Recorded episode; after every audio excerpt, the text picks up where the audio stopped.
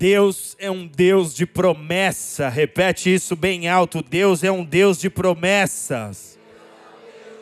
Repete mais uma vez. Deus é um Deus de promessas. Fazer tal declaração de que Deus é um Deus de promessas não é um mero jargão cristão, uma mera citação de pessoas que frequentam igrejas, mas dizer que Deus é um Deus de promessas é falar da sua natureza, é falar do seu modus operandi, daquilo que ele mesmo tem como ideal para os seus filhos. Deus promete coisas ao seu povo, porque há no interior de Deus um ardente desejo em nos beneficiar. Deus tem planos para as nossas vidas, Deus tem uma vontade excelente para cada um de nós. Jesus disse: se vocês, sendo maus, sabem dar boas coisas aos vossos filhos, quanto mais o Pai, quanto mais o Pai, quanto mais o Pai pode vos dar boas coisas. Deus não criou as boas coisas dessa vida para nos impedir de acessá-las. Deus não está brincando com as nossas vidas, com a nossa história. Ele não coloca coisas aparentemente belas diante dos nossos olhos para que nós não possamos contemplar. Deus não elaborou planos de eternidade simplesmente para fechar a porta em rosto. Esse não é o prazer de Deus, muito pelo contrário. O Pai é aquele que criou boas coisas com um desejo: que os seus filhos amados possam usufruir de tudo aquilo que ele mesmo criou. Então diga mais uma vez: Deus é um Deus de promessas. Qualquer pessoa que tiver um contato mínimo que seja com as escrituras sagradas, vai poder perceber que a Bíblia está repleta de promessas da parte de Deus para os seus filhos. Promessas essas que já receberam um selo de averbação, são verdadeiras, são fiéis. Ninguém pode destruir as promessas de Deus, ninguém pode desdizer o que já foi declarado pelos lábios do Senhor. Então basta uma simples análise, bastam alguns momentos de contato com essa palavra, alguns poucos dias de caminhada na jornada da fé, e você vai perceber isso de cara. A Bíblia é um livro que contém diversas e diversas promessas de Deus para nós. Jeremias 29, 11 diz: Eu é que sei os planos que tenho sobre vós, diz o Senhor a palavra plano mencionada nessa passagem, ela fala exatamente daquilo que Deus elaborou para cada um de nós. É o plano perfeito do Pai para os seus filhos. Eu sei o que eu já determinei para você. Eu sei o que eu já designei como história para a sua vida. Eu sei o plano que elaborei para cada um de vós. E com relação a esse plano, Deus está totalmente comprometido em cumpri-lo. Porque tudo o que Deus realiza, ou melhor, planeja, Ele realiza, e tudo o que Deus promete, Ele cumpre. Repete assim comigo: tudo o que Deus idealiza, Ele cumpre, e todo plano que Ele gera, Ele também realiza. Ele está comprometido em cumprir o seu plano. Foi Ele quem criou, foi Ele quem elaborou. Você é um projeto de Deus criado para dar certo. Isso não é triunfalismo da fé, isso é trazer uma certeza que está no coração de Deus, sempre esteve, desde o dia em que Ele planejou a tua história. Você foi criado para dar certo. E Deus não faz nada sem antes envolver uma promessa, porque a promessa é o plano e desejo dele para as nossas vidas. Olhe para a história de Israel e você vai perceber que antes de Deus tirar o seu povo do cativeiro, Antes mesmo de Deus tirar Israel do Egito, esse povo não saiu daquele lugar sem antes receber uma promessa da parte de Deus. Então, antes de Deus levantar um Moisés, antes de Deus mover os seus braços, a sua destra poderosa, em favor daquele povo, Deus havia já determinado uma promessa. Que promessa era essa? Uma promessa de uma nova pátria, uma promessa de um novo lar um território para que eles pudessem viver.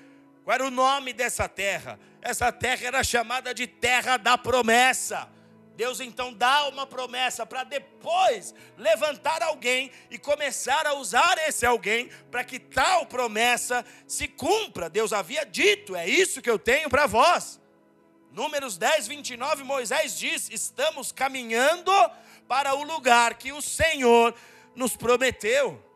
Então, cada um de nós, quando cada um aqui se conecta com a palavra de Deus, se conecta com o coração do Pai, quando cada um de nós tem acesso à vontade de Deus, nós vamos receber do Pai um convite nós vamos receber do Pai uma carta que nos leva em direção à terra da nossa promessa. É aquilo que diz respeito à sua vida, é aquilo que diz respeito à sua história. Deus não vai te tirar de um cativeiro sem antes te dizer para onde Ele quer te levar. Deus não vai te encorajar a dar passos sem antes te dizer o que é que Ele tem para você. Tudo Ele envolve uma promessa de forma antecipada. Abraão, ele não sai da casa de seus pais para peregrinar na terra sem propósito algum. Pelo contrário, Abraão, antes de sair a peregrinar, ele recebeu uma promessa.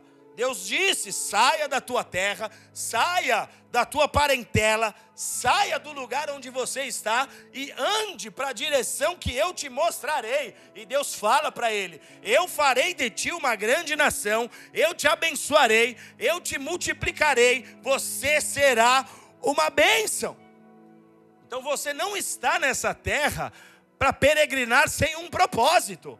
Você não se levanta da sua cama diariamente, você não se move em ruas, em lugares da cidade, você não se move nessa terra sem um propósito. Se isso está acontecendo, é porque você ainda não conhece que Deus tem planos preciosos, precisos para a tua vida. É porque você ainda não sabe, mas como dito, basta só um pequeno contato, bastam algumas poucas horas, alguns minutos na presença de Deus, e Ele mesmo vai tornar isso claro ao seu coração. Você não está aqui para andar perambulando, sem saber o que Deus tem para a sua vida. Existem planos, existem promessas para você. São incontáveis as vezes em que Deus declara em Sua palavra: Eu farei. A todo momento Deus está dizendo algo do tipo: Eu farei. E a todo momento Ele está falando de coisas futuras, de realizações futuras, de obras que Ele deseja realizar.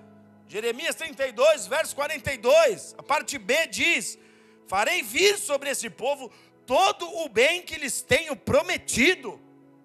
Deus está falando por meio do profeta que, mesmo para aquela nação rebelde, desobediente, que insistia em virar as costas para o Senhor, Deus está dizendo: Eu vou fazer, eu farei, eu estou comprometido em realizar um plano na vida deste povo, eu estou comprometido em fazer com que as minhas promessas os alcancem. O coração do Pai queima por isso, o coração de Deus arde por esse tipo de realidade, em realizar promessas nas nossas vidas, isso desde os dias dos patriarcas. Homens têm sido alvo da promessa de Deus na terra e conosco não é diferente. Talvez você até conheça algumas promessas de Deus para a sua vida, porque quanto mais você se envolve com Ele, isso vai sendo revelado para você. Talvez até você conheça algumas dessas promessas, talvez você não conheça nenhuma, mas como eu disse, você vai sair daqui hoje entendendo e recebendo de Deus promessas no seu coração, porque é esse o jeito como o nosso Deus age. Mas, certamente, o que mais aflige o coração das pessoas não é nem o fato de se conhecer ou não promessas. Quem conhece alguma promessa de Deus para a sua vida aí? Levanta a mão de verdade. Deus tem promessa de salvação. Amém? Tudo bem? A palavra de Deus fala de cura. A palavra de Deus fala de prosperidade, a palavra de Deus fala de alargamento, a palavra de Deus fala de crescimento, são inúmeras as promessas. Quem conhece alguma aí? Sobre a sua própria história, do que já está escrito nas Escrituras. Amém? O que mais aflige as pessoas não é o fato de conhecer ou não as promessas. O que mais mexe com o coração da maioria dos homens é o caminho até a realização da promessa. Porque há muita gente que acha que a promessa demora para cumprir. Há muita gente que um dia recebendo de Deus uma promessa, recebendo de Deus um sonho, e entenda que sonho é linguagem espiritual, amém?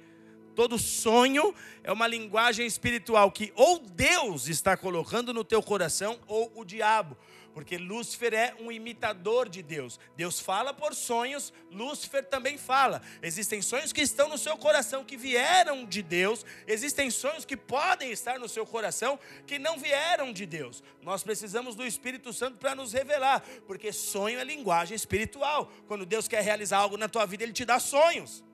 Ele te dá uma visão de um projeto, ele te dá um insight. Você começa a ver algumas coisas de um projeto. Isso são sonhos que estão nascendo no seu coração, que ou Deus está te dando, ou o diabo, porque ele se utiliza da mesma linguagem, ele é imitador de Deus. Só que muita gente que recebe esses sonhos, essas promessas em seus corações, acham que essa promessa muitas vezes demora a se cumprir. E aí você vê muitas pessoas sofrendo por causa disso.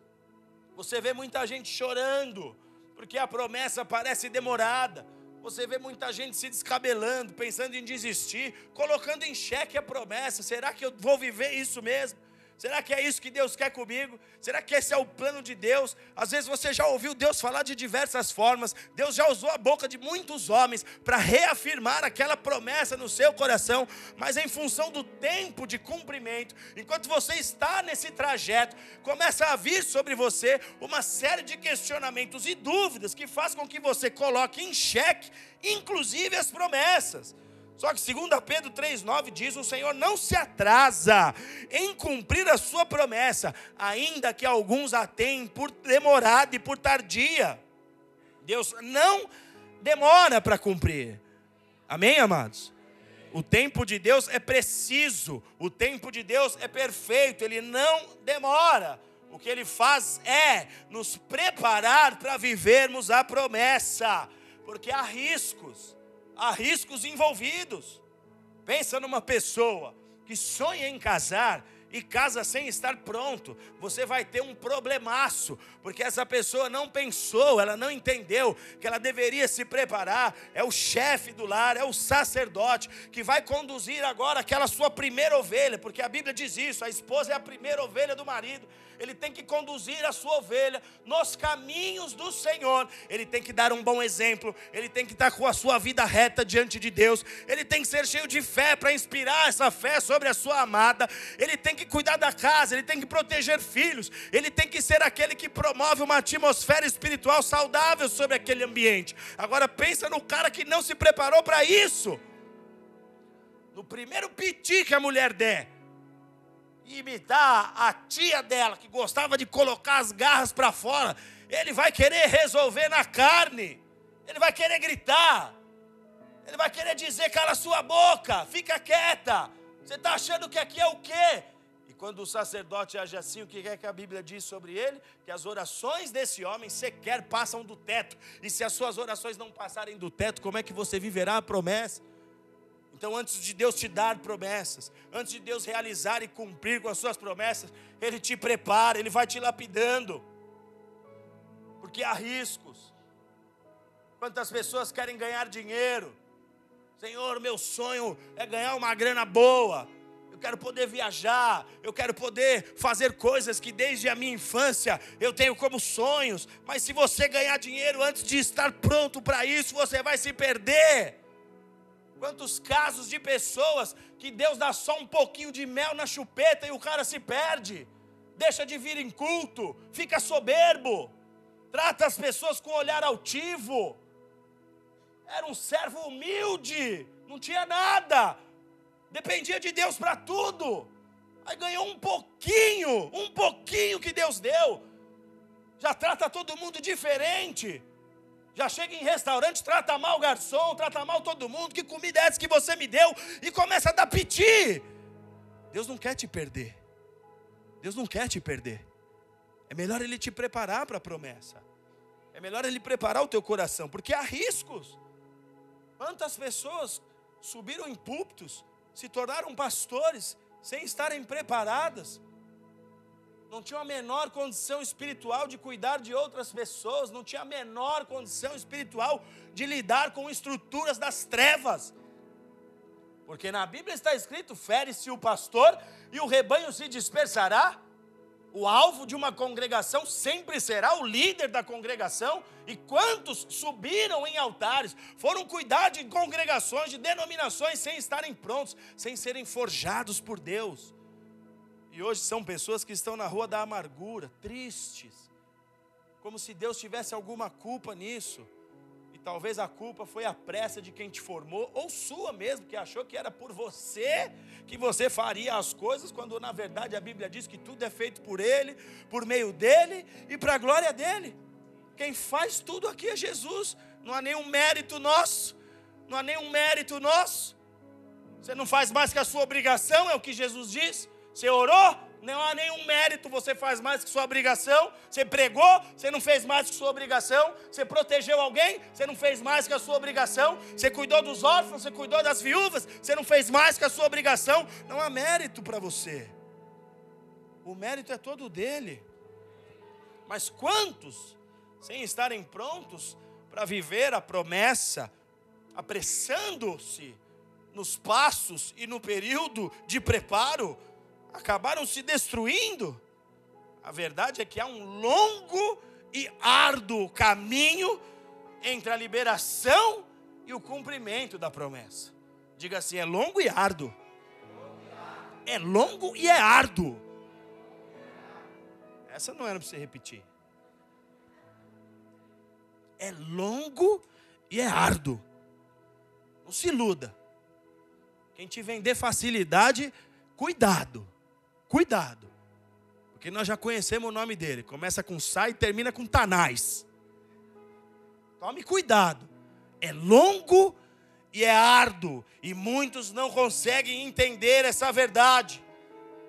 Moisés viveu três ciclos de 40 anos para poder ser o homem que Deus usou. Foram 40 dias, não foram quatro aninhos, não. Três ciclos de 40 anos para poder viver coisas poderosas de Deus na terra. O povo no deserto, 40 anos para chegar na tal da terra da promessa. 40 anos para poder puxar a poltrona e sentar. 40 anos para poder ter uma TV boa dentro de casa. 40 anos para poder estar pronto para não se perder com a bênção. Para não se perder com aquilo que Deus te dá para não deixar subir ao teu coração coisas que o Senhor derramou na tua vida e que não há mérito algum, não há mérito algum. Ah, mas eu estudei, porque o Senhor te deu sabedoria e inteligência, porque o Senhor abriu portas, porque está cheio de pessoas com diploma sem ter o que fazer. Cheio de pessoas com talentos, morrendo, definhando. Por quê? Porque não tem o favor de Deus sobre suas vidas. Não há mérito algum para nós.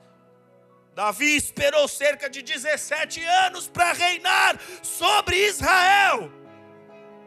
O profeta foi atrás do cara. O profeta derramou óleo na cabeça dele e falou: oh, Deixa eu te falar uma coisa. Você estava aí escondido, ninguém te via, seu pai não lembrava de você, seus irmãos não davam nada para você, você estava aí atrás das malhadas, atrás dos bois, mas Deus sempre te viu. E Ele te chama de rei. Você é o rei, você é o rei que Deus desejou, jogou um óleo na cabeça dele, 17 anos, até que isso se cumpra, até que ele se torne rei sobre Israel. E você não tem nenhum registro aí de Davi tentando acelerar o seu processo. Você não tem nenhum registro aí de Davi tentando tomar à força aquilo que ele entendeu. O mesmo Deus que só ele me conhecia, só ele é que via o que eu produzia como adoração para ele, em lugares escondidos entre eu e ele, quando eu comecei a escrever os meus primeiros salmos, quando eu comecei a escrever minhas primeiras canções, assim como ele me via lá, no momento certo, ele vai me estabelecer sobre essa nação, porque essa nação não é minha, é dele com isso ele gerou um exemplo para o seu filho Salomão, que quando Salomão subiu ao trono, a primeira oração de Salomão foi: me dá sabedoria.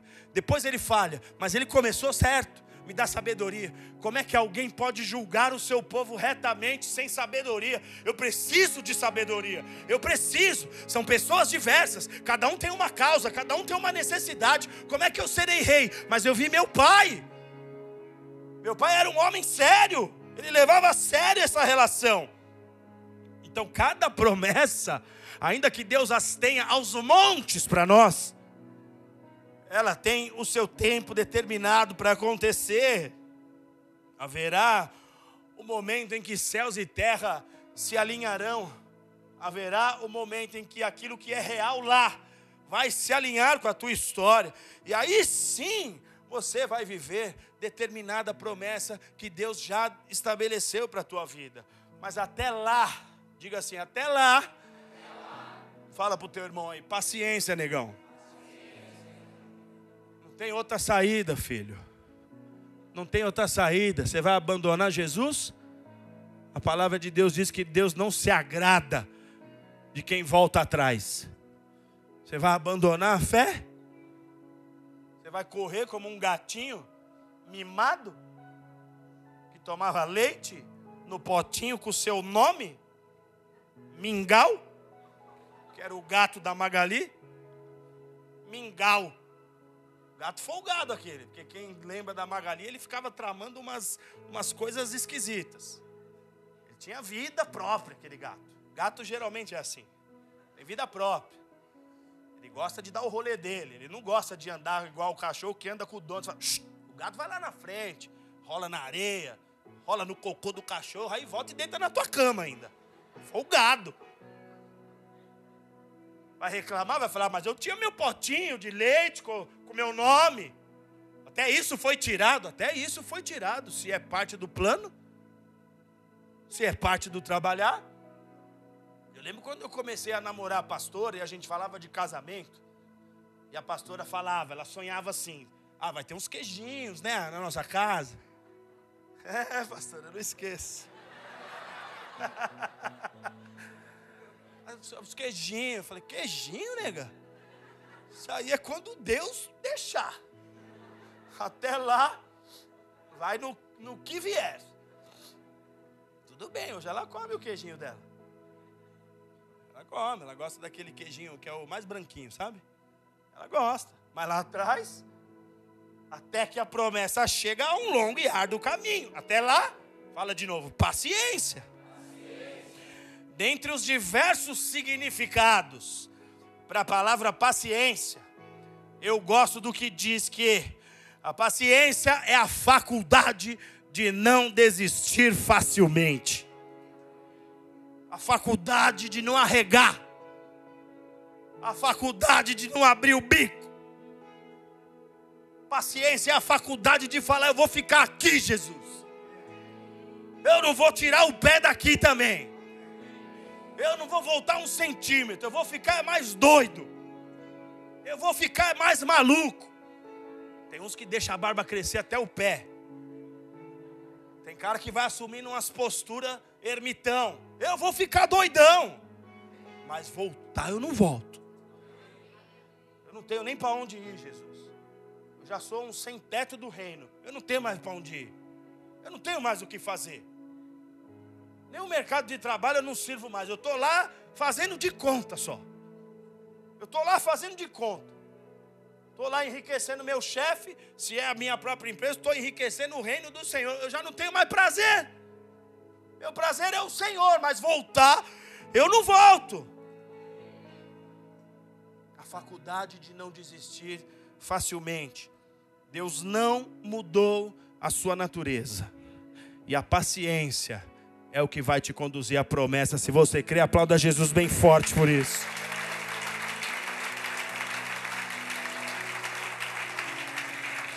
Abra sua Bíblia aí. Em Josué, capítulo 14.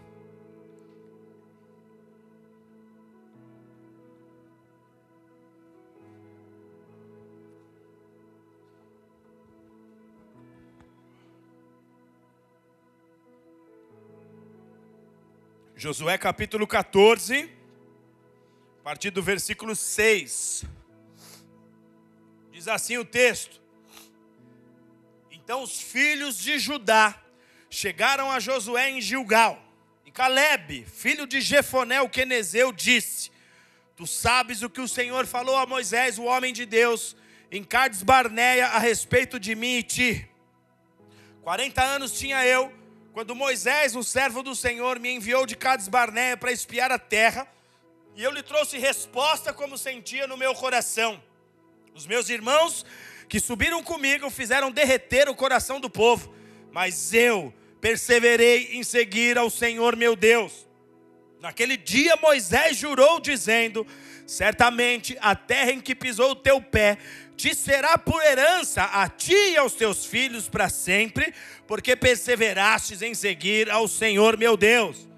E agora, eis que o Senhor, como falou, me conservou em vida esses 45 anos, desde o tempo em que o Senhor falou esta palavra a Moisés, andando Israel ainda no deserto. E, hoje, e eis que hoje eu tenho já 85 anos, e ainda hoje eu me acho tão forte como no dia em que Moisés me enviou. Qual era a minha força então? Tal é agora a minha força, tanto para a guerra, como para sair, como também para entrar até aí. Caleb, um dos heróis do passado, nesse exato momento, está entrando na sua promessa. O dia tão esperado, a hora tão sonhada, chegou para esse homem ele estava recebendo um território como herança. O Monte Hebron foi lhe dado por promessa anos antes disso se cumprir. Moisés havia dado uma palavra para esse homem dizendo: Você tem sido valente, você tem sido persistente na visão. Eu tenho visto em você um comportamento tal que Deus se alegra. E como homem de Deus, na ocasião, Moisés profetizou sobre Caleb. Moisés liberou uma palavra sobre Caleb e falou: Você vai receber as suas porções como herança, você vai receber o seu território, você e sua família vão viver bem. Você vai receber uma terra. Moisés determinou que terra era essa. E os anos passam. Moisés sai de cena, o grande herói da fé sai de cena e aquele povo começa a peregrinar pelo deserto.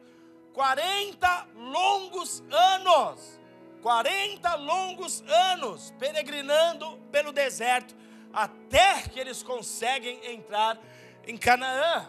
Só que, quando eles entram em Canaã, não foi assim que eles receberam tudo de mão beijada logo de cara. Ah, que ótimo que vocês se esforçaram esses 40 anos esses 40 anos, está aí a terra, tome posse dela agora e vivam felizes. Pelo contrário, eles já sabiam que ao chegar em Canaã, eles tinham uma tarefa duríssima pela frente. Eles tinham que expulsar todos os povos pagãos que existiam naquela terra, porque Canaã, como sendo um território de promessa, Lúcifer, de forma intencional, colocou naquele lugar resistência para que o plano de Deus não acontecesse. Então, muitos dos povos pagãos, adoradores de ídolos, homens que faziam suas consagrações bizarras aos seus deuses, eles estavam naquele território, manchando a terra, ferindo a terra, derramando sangue de oferta a demônios naquele solo, porque é assim que o inferno faz quando ele descobre as promessas que Deus tem para você,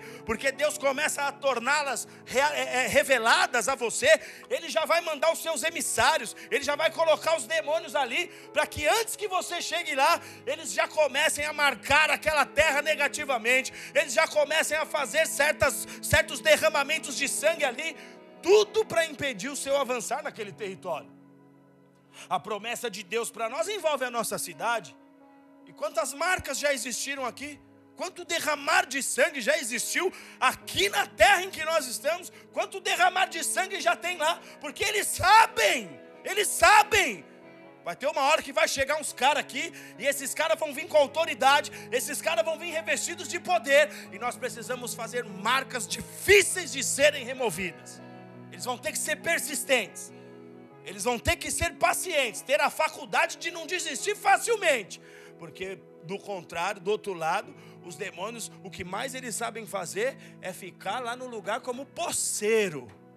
Eles têm camisa, eles têm bandeira, eles usam siglas. Essa terra é nossa. Não foi dada a eles. Mas eles fazem isso, é nossa. E eles ficam resistindo. Até que chegam os homens de Deus. O território que Galeb recebeu como herança, inclusive, tinham gigantes lá. E ele teve que matar um por um dos gigantes para poder tomar a terra para ele. Não foi fácil. Não foi nada simples que nós estamos vendo agora, e parte do texto que nós lemos aqui, está nos mostrando o momento da vitória do cara. O momento em que ele está falando, obrigado, vim pegar o que é meu. Sabe aquelas promoções de Walmart, que o povo sai com as TV tudo doido assim? Era Caleb falando, vim pegar o que é meu, pode vazar. Quem é você que está aqui? Você não tem mais tempo para ficar aqui, acabou sua hora. Chegou o ungido do Senhor aqui, rapa, rapa, que eu cheguei. O que nós estamos vendo aqui é Caleb na sua promessa.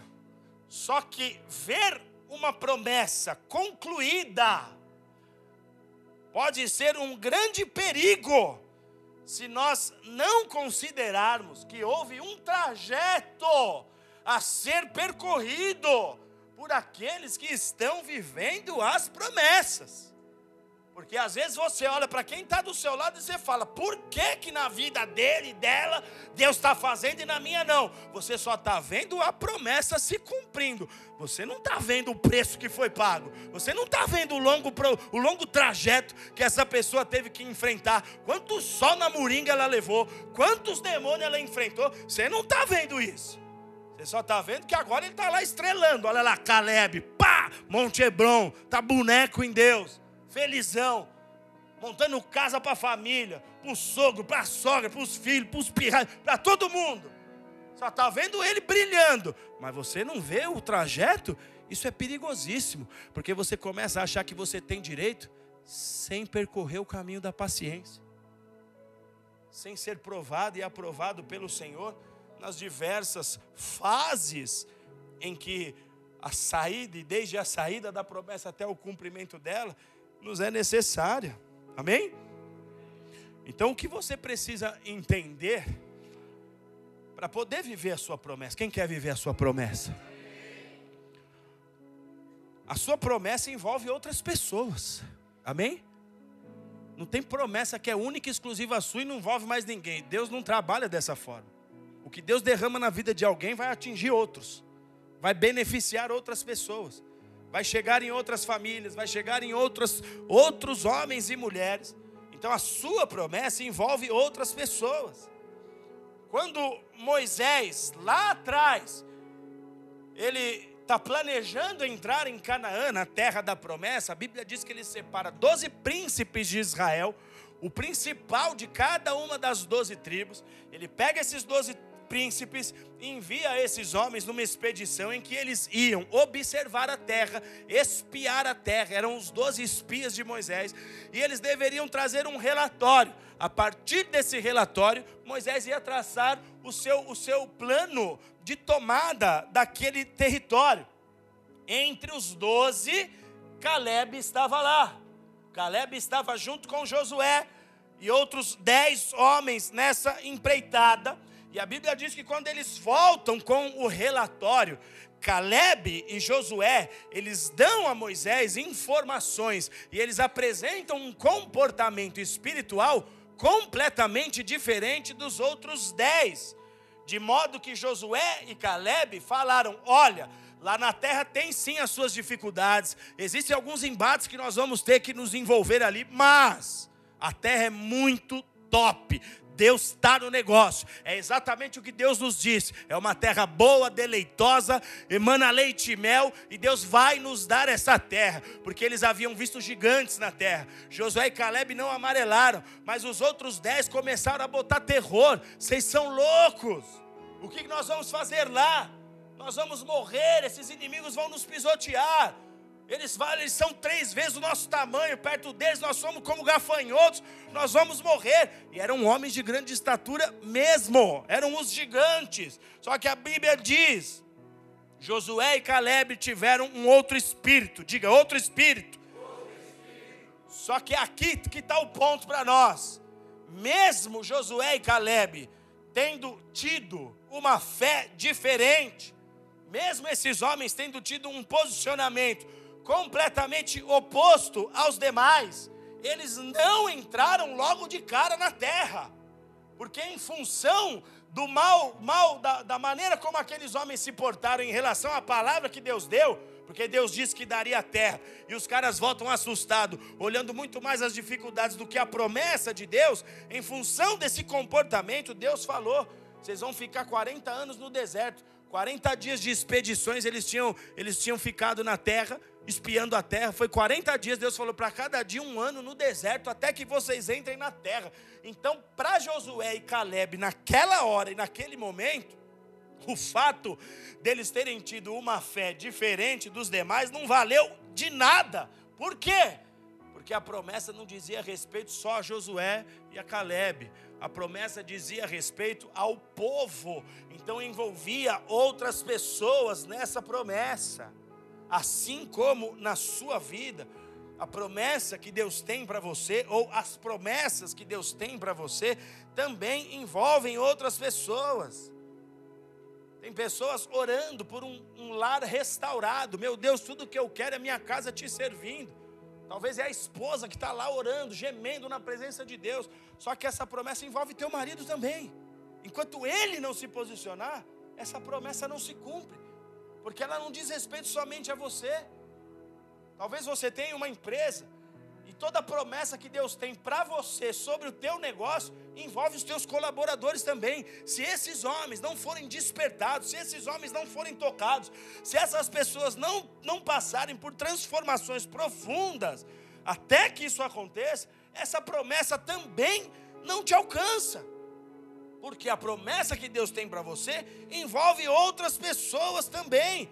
Então, essas pessoas que fazem parte da promessa de cada um de nós, você faz parte da minha promessa, o teu irmão aí do teu lado faz parte da tua promessa. Nós estamos inseridos na promessa uns dos outros, como igreja e como corpo de Cristo, até que haja um posicionamento que de fato desencadeie o favor do Senhor, vai ter que haver paciência. Amém, queridos? Diga aí, paciência. Agora, cabe ao que recebeu a promessa manter a visão conectada à promessa. Aí já não depende de ninguém. Manter a visão conectada à promessa já não depende das pessoas, depende de quem recebeu a promessa. É quem viu Deus falar. É quem teve o contato com o Senhor da promessa. É quem recebeu. O anjo chegou e falou: Ó, Deus falou isso daqui, pá! Você agora é o responsável por manter o seu coração e os seus olhos conectados à promessa.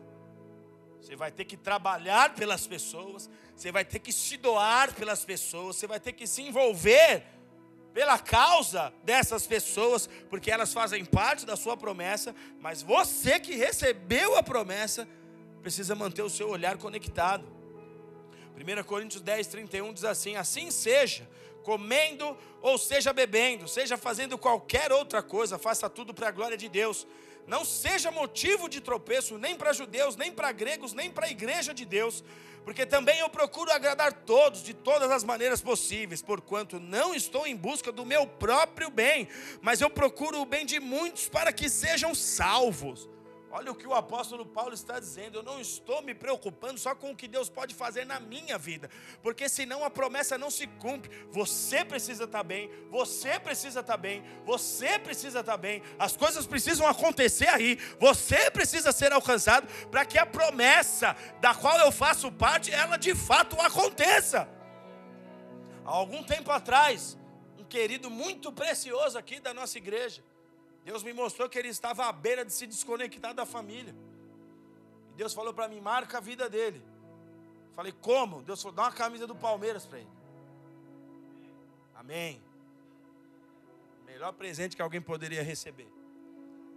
Deus falou: marca a vida dele. Deus já sabia o que ia acontecer. De fato, esse querido se desconectou.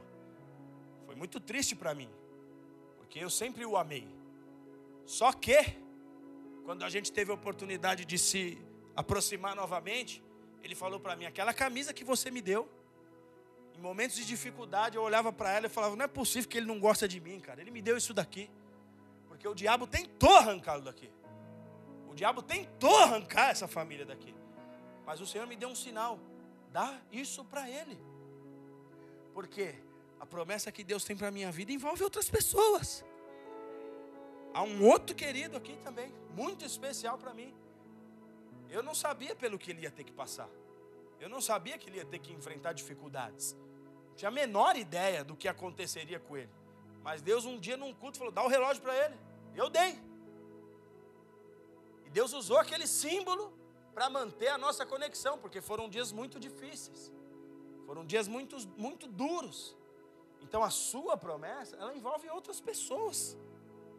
Você nunca vai ser 100% feliz se quem tem que fazer parte da tua promessa não estiver bem.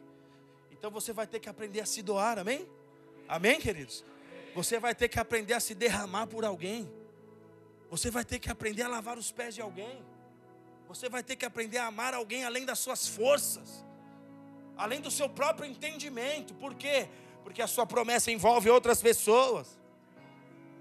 Só que há também aqueles que você vai ter que deixar ir, porque são partes de algo que não podem permanecer, porque senão te atrapalham na tua promessa. Josué e Caleb, ao longo de todo esse trajeto, eles viram muitas pessoas ficarem pelo meio do caminho. Eles viram muitos homens morrerem. Eles estavam conectados à visão. Caleb estava conectado à visão. Então você vai ter que discernir quem de fato faz parte da promessa que envolve tua vida e tua história e quem não. Pega Abraão. Abraão saiu da terra dos seus pais. Ele leva sua esposa, leva seu sobrinho Ló, alguns servos. Abraão vai caminhando na direção do que Deus dá para ele e ele se torna um homem muito rico. Muito rico ele tinha esse seu sobrinho, que chamava Ló, que eu não chamo ele de Nó cego, eu chamo ele de Ló cego. Ele tinha esse sobrinho chamado Ló, e Ló prosperou muito por causa do seu tio Abraão. Porque tem coisas que Deus vai te prosperar em função do que ele faz na vida de alguém que faz parte da sua promessa. Amém? Para simplificar, pega um pai de família. Se ele abençoa teu pai, você que ainda mama lá na teta paterna e materna, você vai ficar boneco também. Tudo bem? Então é assim. Você está conectado à promessa de alguém, alguém está conectado à sua. É, é, Deus trabalha dessa forma, porque Ele quer nos ver conectados e dependendo uns dos outros, ajudando uns aos outros. Aí, aí Ló está rico também, porque Abraão estava rico, ele tem o seu próprio rebanho. Em dado momento, os pastores dos rebanhos de Ló começaram a discutir com os pastores do rebanho de Abraão, porque não tinha comida para todo o rebanho. Abraão vê o, o, o, a muvuca, o vucu vucu, fala: o que está pegando?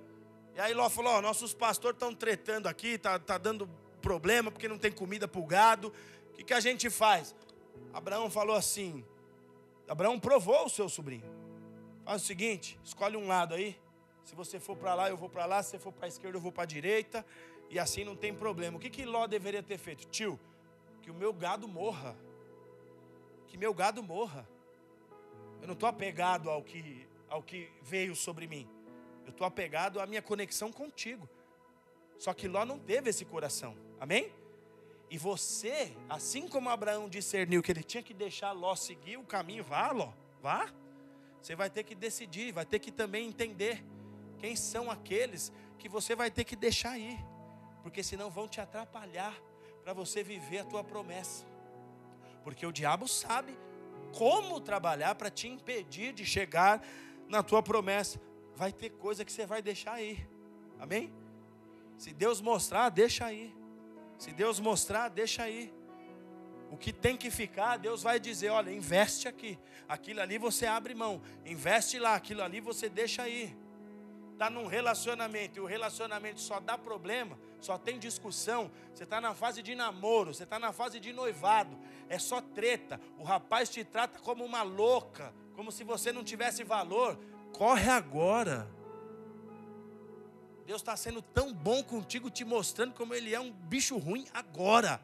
Ai, pastor, mas Ele não vai mudar? Não sei. Nem Deus sabe. Porque para mudar não depende de Deus, depende dele. Teve muita gente que Jesus não curou, não fez nada, porque as pessoas não queriam se abrir.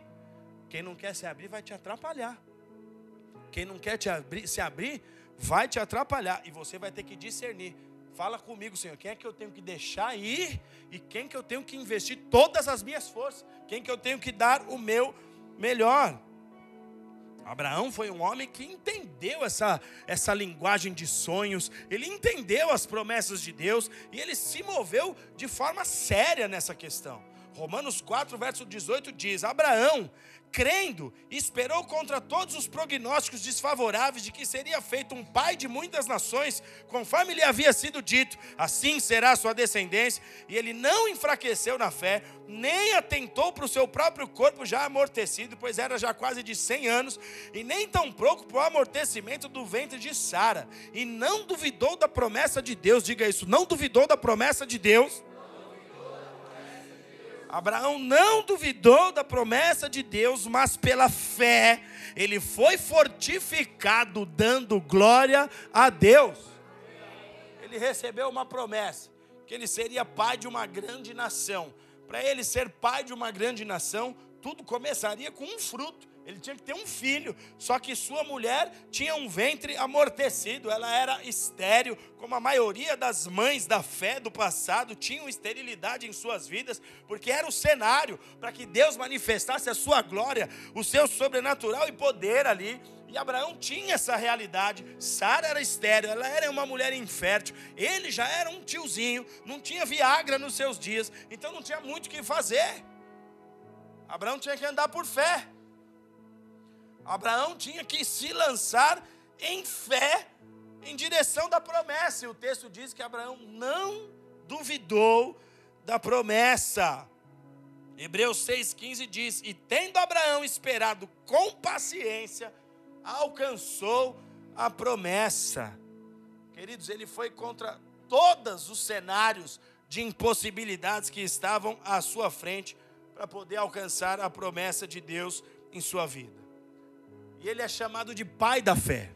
Amém? Todos nós, biblicamente falando, somos participantes da fé de Abraão. Ele é chamado de pai da fé. E por que, que ele foi chamado de pai da fé?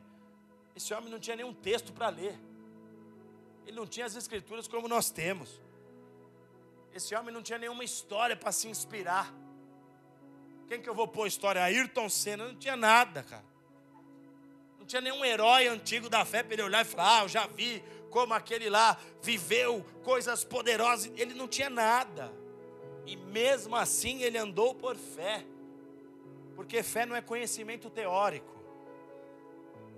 Diga assim: fé, não é teoria. Então não é conhecer a teoria sobre a fé não é conhecer os textos que falem sobre a fé, não é fazer seminário teológico para falar, eu sei onde está, quem foi, quem foi o Calvino, o Silvino e o Franzino. Não é isso. Você gosta, né, pastora? Ah, porque o Franzino, que Franzino, cara? Não é conhecer e teorizar sobre fé. Cara não tinha nenhum texto para se inspirar. A fé começa com uma declaração de Deus. Porque a palavra diz, Romanos 10, 17, que a fé vem pelo ouvir. E o ouvir a palavra de Deus. Então a fé começa com uma declaração de Deus.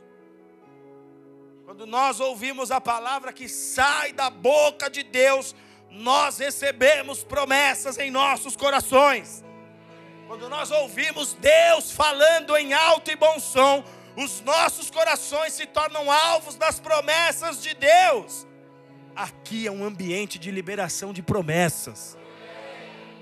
Deus está tocando o teu coração com novas promessas. Ele está mexendo com a tua fé. Esse é o lugar que Deus te chacoalha porque Ele quer ver você alcançando as promessas que Ele tem para a tua vida. É um ambiente de liberação de fé. Tudo acontece através da fé. Existe a fé de quem recebeu autoridade para liberar. Está me entendendo? Autoridade para liberar. Se mova nessa fé. Se mova nessa fé. Você recebeu autoridade para liberar a palavra de Deus, se mova nessa fé, porque a sua boca será como boca de Deus na terra.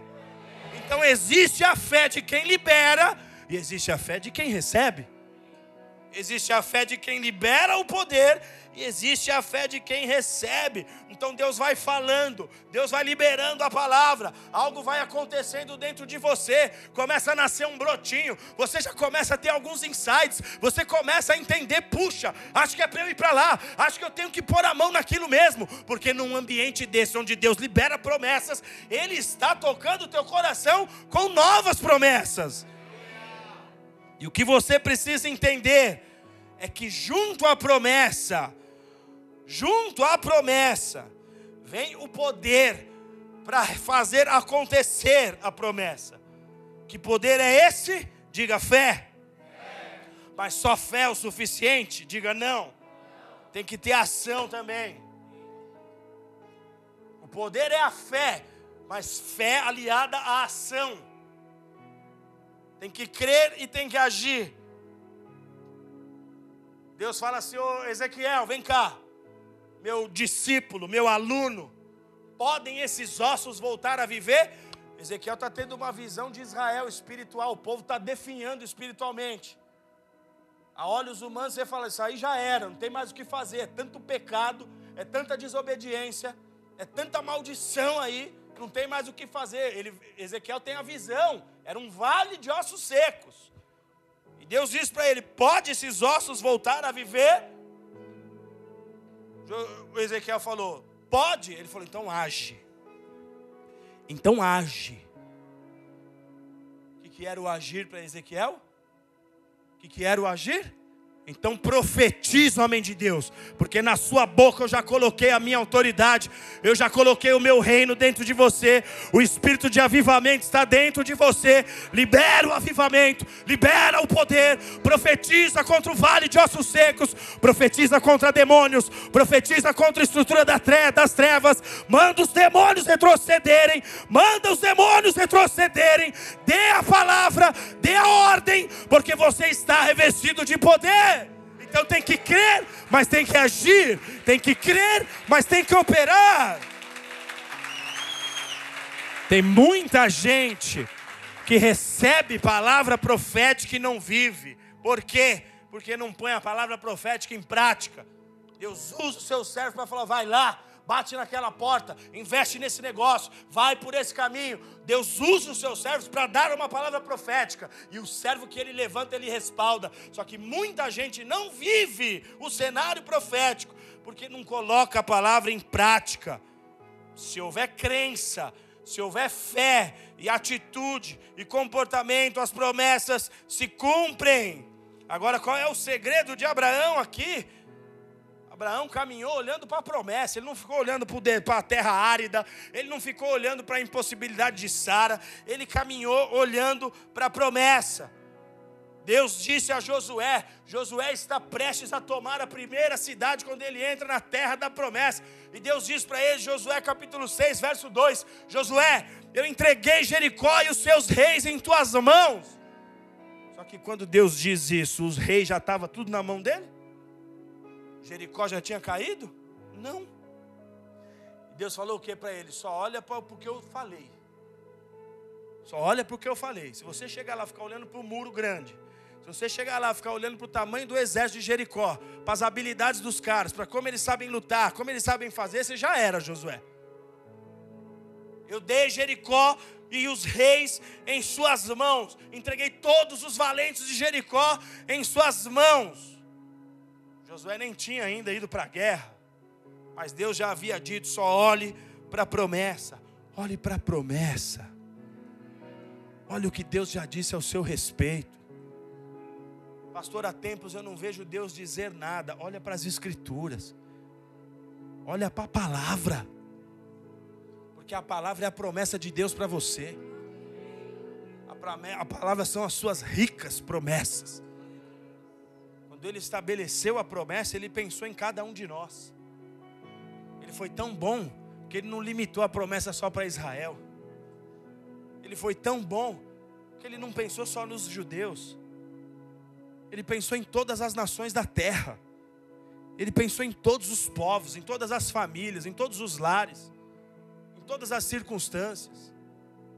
Ele pensou em cada problema, em cada guerra que você teria, em cada dor que você sentiria. E ele estabeleceu uma promessa para você: vem, filho, vem, filho, vem, filho. O que eu desenhei para você vai se cumprir sim. Insiste, insiste, insiste. Deixa a paciência te dominar. A paciência é como uma virtude de quem não retrocede. A paciência é como um comportamento, como quem não está disposto a abrir mão de nenhuma, de nenhuma das promessas que Deus determinou para a tua história. Curva a tua cabeça, feche os teus olhos.